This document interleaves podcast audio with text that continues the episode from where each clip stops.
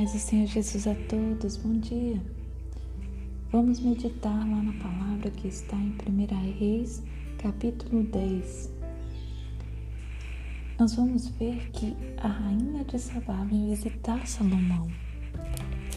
E ouvindo a rainha de Sabá a fama de Salomão acerca do nome do Senhor, veio prová-lo por enigmas. Enigmas são perguntas difíceis e na época de Sansão nós vimos que ali se utilizava muito isso é, para testar o conhecimento. E veio a Jerusalém, com um muito grande exército com camelos carregados de especiarias e muitíssimo ouro e pedras preciosas. E veio Salomão e disse-lhe tudo quanto tinha no seu coração nós vamos ver que, vendo a rainha de Sabá toda a sabedoria de Salomão, a casa que ele havia edificado, a comida da sua mesa, e o assentar de seus servos, e o estar de seus criados, e vestes deles, e os seus copeiros, e a sua subida pela qual subia a casa do Senhor. Algumas traduções está e ficou sem fôlego. É, isto é um indicativo do que acontecerá na, re... na era do reino vindouro, quando os embaixadores de toda parte do mundo irão a Cristo e pela primeira vez na história humana, o homem verá o que este planeta pode ser com Satanás encarcerado e o Senhor Jesus Cristo reinando como Rei dos Reis e o Senhor dos Senhores ela vai dizer que é verdade tudo aquilo que ela ouviu sobre ele. E que ela não acreditava nas palavras, até ela ver que os olhos dela viram.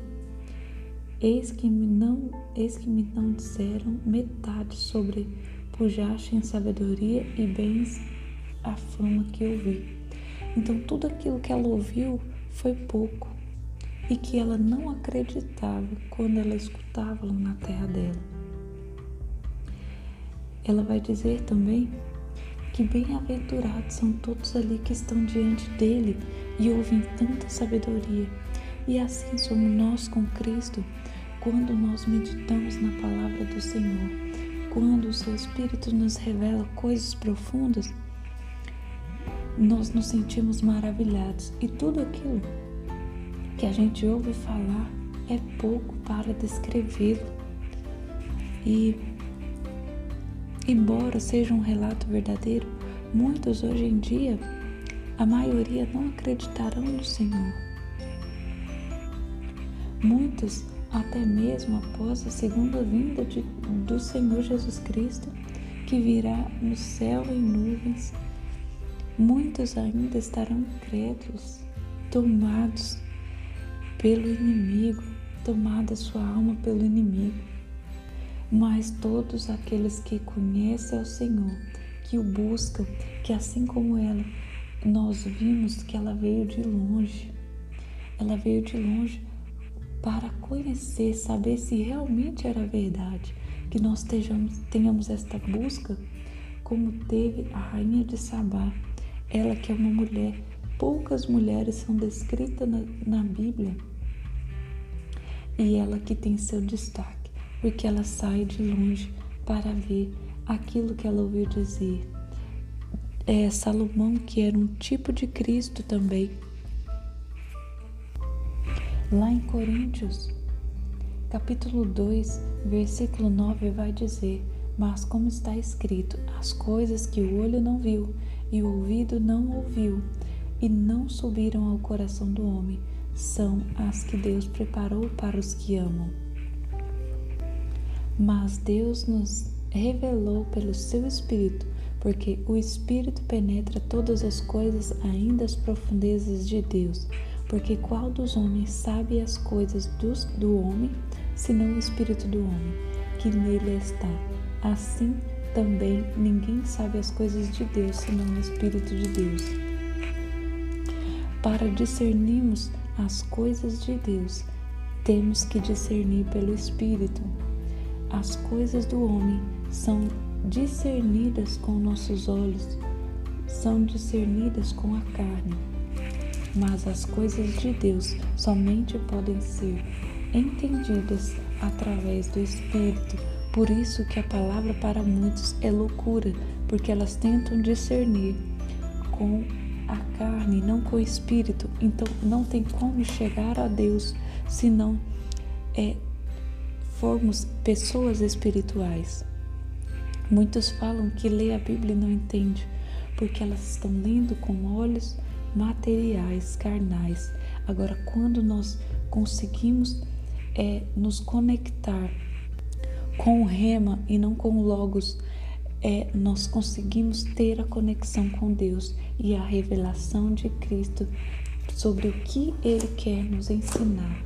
Por isso que eu falo que quando todas as vezes que formos ler a Bíblia, devemos falar, Senhor, revela teu Espírito por detrás da letra, que eu possa entender com olhos espirituais, enxergar, Senhor.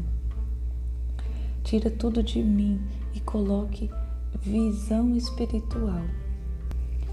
A rainha de Sabá certamente já estava vendo Salomão não como um homem comum, mas ela já havia discernido ele como algo, uma pessoa que o Senhor levantou e o Senhor capacitou com tamanha sabedoria e grandeza em tudo aquilo que ele estava fazendo.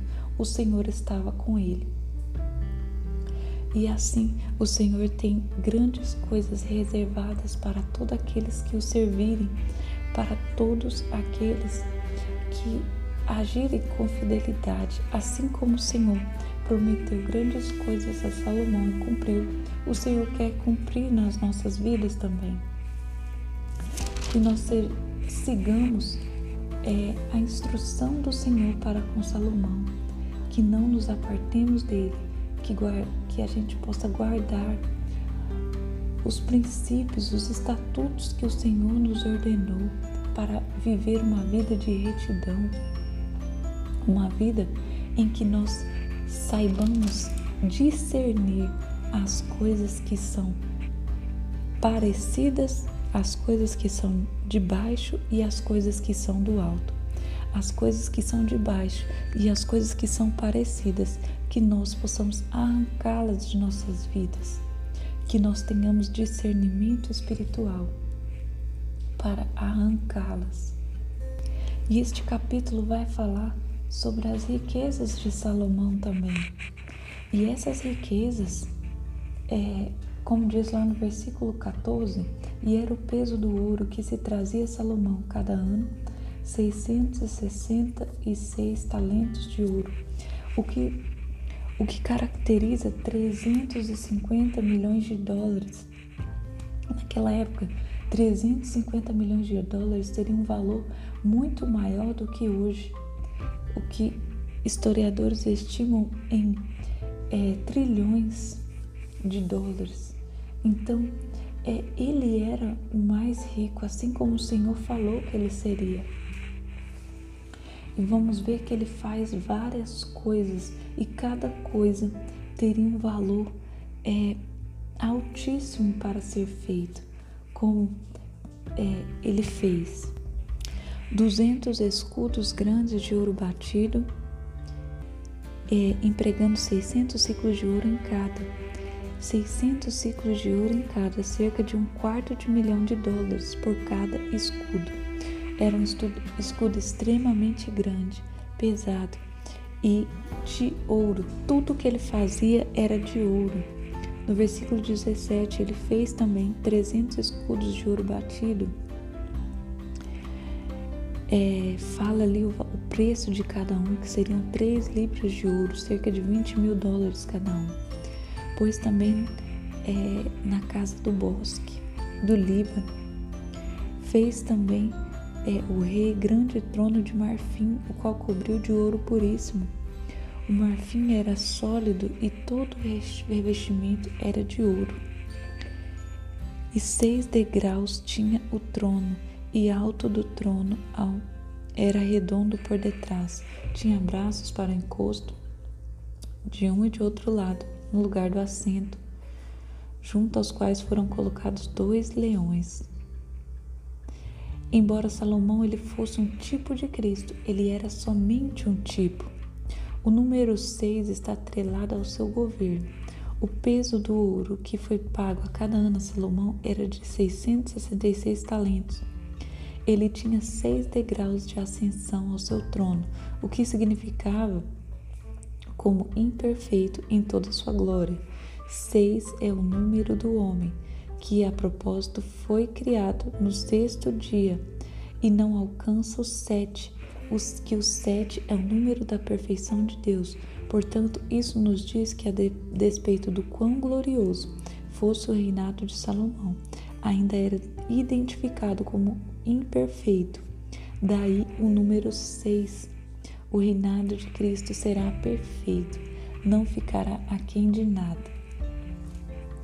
Então, algo que o Espírito trouxe a mim neste momento é que perfeito somente é Cristo e que nós é, não em ninguém que seja não coloque expectativas no homem não coloque é, o homem como espelho o homem sempre irá nos decepcionar nunca coloque sua expectativa em alguém somente em Cristo nós conseguimos ver a perfeição ou não nos decepcionarmos. Cristo faz tudo com perfeição, somente Ele pode nos trazer tudo aquilo que necessitamos, as respostas que pedimos. Somente nele não haverá decepção.